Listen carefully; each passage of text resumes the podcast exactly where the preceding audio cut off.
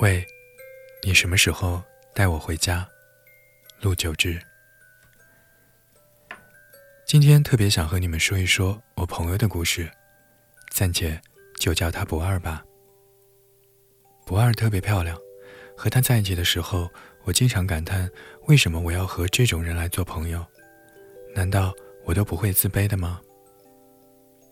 也或许我就是被她这副模样给吸引了吧。毕竟我是那种走在街上看到好看的小姐姐，都会挪不动腿的人。我们是高中同学，也住同一个寝室，睡对头。她的胆子很小，以前呢半夜不敢独自一个人去厕所，每次都得把我叫醒陪着她。总之，我们俩的关系相当铁，绝不是现在烂大街的塑料姐妹花。高中虽然不能早恋，但那会儿正是荷尔蒙不受限制的分泌时期，谁还没个明里暗里喜欢的人呀？不二也不例外。他天天拉着我去篮球场看那个男生打篮球，一米八三的大高个儿，眉骨略高，鼻梁很挺，眼窝也蛮深的，长得有一点混血的味道。总爱穿一件松垮的胸前写着数字六的球衣。每次看他胯下运球、控球过人、跳板投篮那一连串的动作，都觉得很像我小时候看《灌篮高手》里的流川枫。反正呢，会引得全场女生疯狂的尖叫，而叫得最大声的就是不二。这样一位大美人，在场下加油助威，很难不被注意到吧？几次下来呢，他们俩就仿佛磁铁的正负两极。咔嗒一声，就吸在一起，形成了一种心照不宣的暧昧。男孩为了女孩那声红着脸、扯着嗓子发出的加油，在场上更加卖力的奔跑，拼命处理好队友传到自己手里的每一个球。当男孩手里的球飞速地旋进篮筐之后，他的视线回到场外，定格在女孩的脸上。男孩用手臂胡乱地抹了一把额上的汗。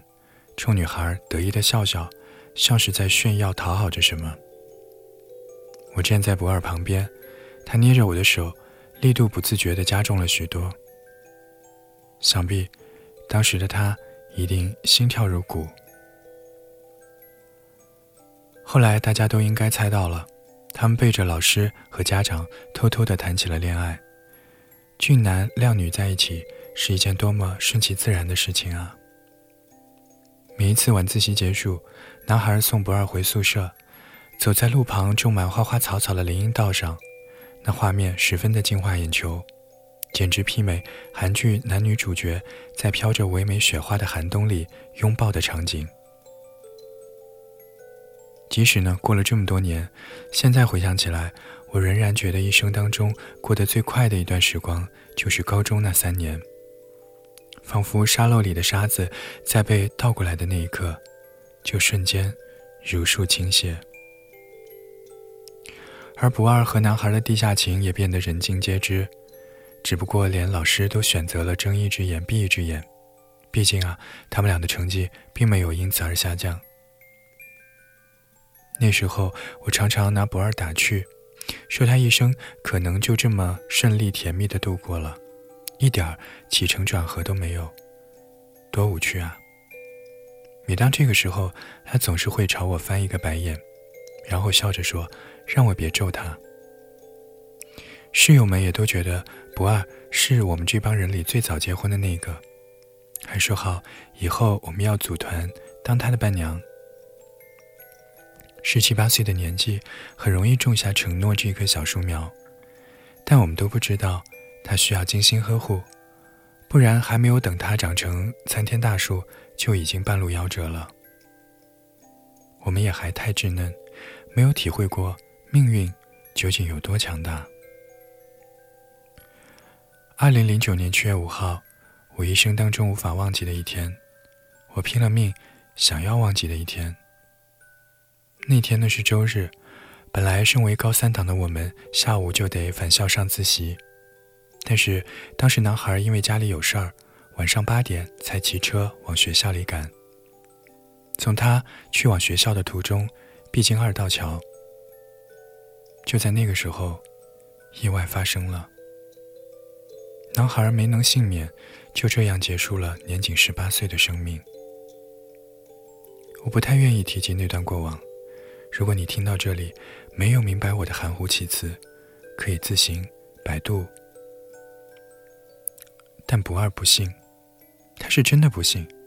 他觉得一个鲜活的生命，一个天天逗他开心、强迫他做数学题的人，怎么说没就没了。所以刚开始他一滴眼泪都没有掉，倒是我哭得很凶。仿佛要把后半辈子的眼泪全都预支完毕，直到不二被迫确认并接受了这个事实，他才彻底崩溃，好像一根套在手腕上已经被撑得快要失去弹性的皮筋，终于结束使命，在崩开的一瞬间，将皮肉炸得生疼。我记不清他痛哭过多少回，有的时候是半夜大家都睡着了。他一个人蒙在被子里，小声的啜泣。有的时候是我和他走在去食堂的路上，不知道他想到了什么，突然就默默的流起了眼泪。有的时候是在课堂上，老师正站在讲台上亢奋的讲着习题，他就在下面嚎啕大哭了起来。我无数次劝他别在回忆里待着了，对于以前来说，过往是甜美的。可现在，过往就是深渊，是漩涡，是难以脱身的沼泽地，拉扯着他，无法往前。后来，身边的人都一致默契，没人再提起。再后来，我们毕业，不二考去南方的大学，开始新的生活。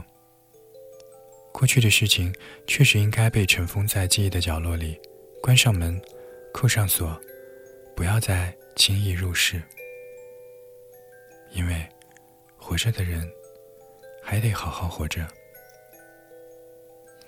不二过二十一岁生日的时候，我去他所在的城市找他，我看到他交了一帮新的朋友，以前那个开心了就会肆意大笑的女孩又回来了，我真替他开心。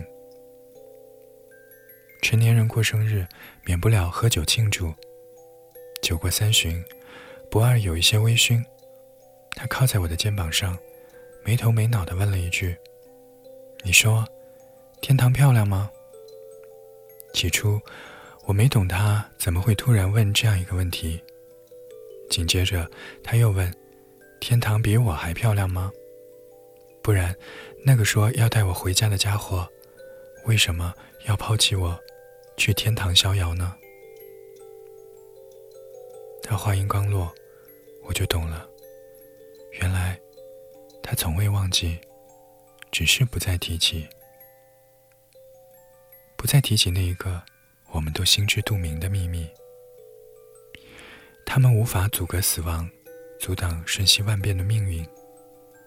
天人永隔，祝愿他们来世早点相逢，好吗？哦，对了。高中虽然不能早恋，但是那会儿正是荷尔蒙不受限制的分泌时期，谁还没个明里暗里喜欢的人呢？我也不例外啊！我最喜欢的男孩就是那个打篮球时像极了《灌篮高手》里流川枫的男孩。我也想他有一天会牵着我的手，把我带回家。没人知道，这段故事里还有一个我的存在啊！那是一个默默等待的我。不过呢，这一切都没那么重要了。因为，如果爱不能够圆满，就请保持沉默吧。